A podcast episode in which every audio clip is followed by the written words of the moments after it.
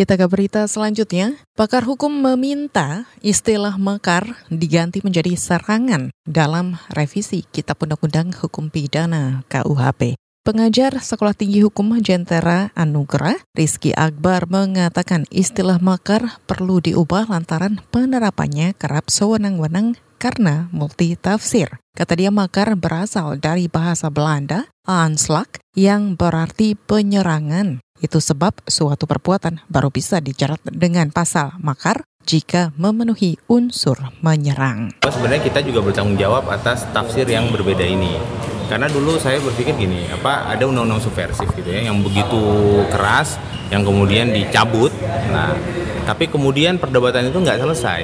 Nah, ketika nggak selesai, tetap perdebatan itu masuk ke situ, masyarakat terframe ke situ, penegak hukum juga sama. Di tengah-tengah itu akademisi tidak meluruskan itu.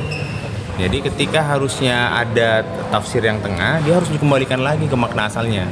Makanya itu penting untuk merumuskan makar itu sebagai serangan. Pengajar Sekolah Tinggi Hukum Jentera Anugerah Rizky Akbar menilai Definisi makar yang multitafsir banyak merugikan masyarakat. Aktivis Papua yang menyuarakan kemerdekaan kerap dicap sebagai separatis dan dijerat dengan pasal makar. Sementara itu pengamat hukum ICJR, Erasmus Napitupulu juga mengkritik pengenaan pasal makar pada Hermawan Susanto yang mengancam memenggal kepala Presiden Jokowi. Menurutnya perbuatan Hermawan belum memenuhi unsur makar.